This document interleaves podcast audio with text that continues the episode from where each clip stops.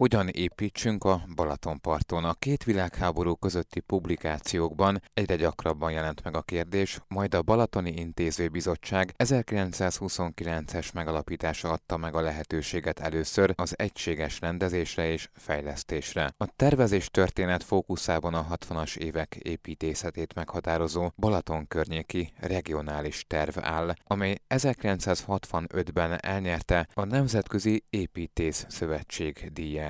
Az első regionális terv előzményeinek és a későbbi változások, torzulások megértéséhez azonban a tervezés történeti folyamatot tágabb időkeretben is szükséges elemezni. Így vélekedik a Balatoni építészet című kötet szerzője. Wettstein Domonkost hallják. Könyvnek a vezérfonalát igazából a intézményesülés adja, ugye a címében is azért meg van jelölve, hogy a stratégia keresés van a fókuszban, tehát nem az volt a könyv célja, hogy több száz évnek a Balatonparti építészetét összegezze, nem kifejezetten azt az időszakot, amikor egy regionális szinten jelenik meg, és arról beszélnek, hogy mit jelent a balatoni építészet, hogy létezik-e egyáltalán ilyen, és nyilván ezt is érdemes talán megvitatni.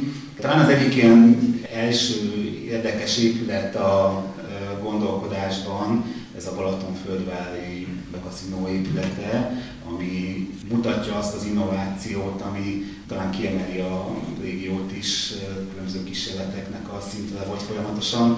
Ugye az országban az első olyan vasbeton szerkezetű épület, ami nem ipari épületen alkalmazták. De ez még az első világháború előtt épült, és igazából csak az első kísérleteknek a példája. Úgyhogy a könyvben is csak egy előhangként jelenik meg, és utána indul el a az építészeti korszakoknak az elemzése, és elsősorban itt a regionális törekvésekkel. A balatoni építészet a Balatonpart huszadik századi építészetének történetéről szól. Elsősorban tehát azokat a regionális szintű koncepciókat vizsgálja, amelyekkel a korabeli szakemberek, köztük Kocsis István, Farkas Tibor vagy Polónyi Károly a tóparti építészet problémáira megoldásokat kerestek.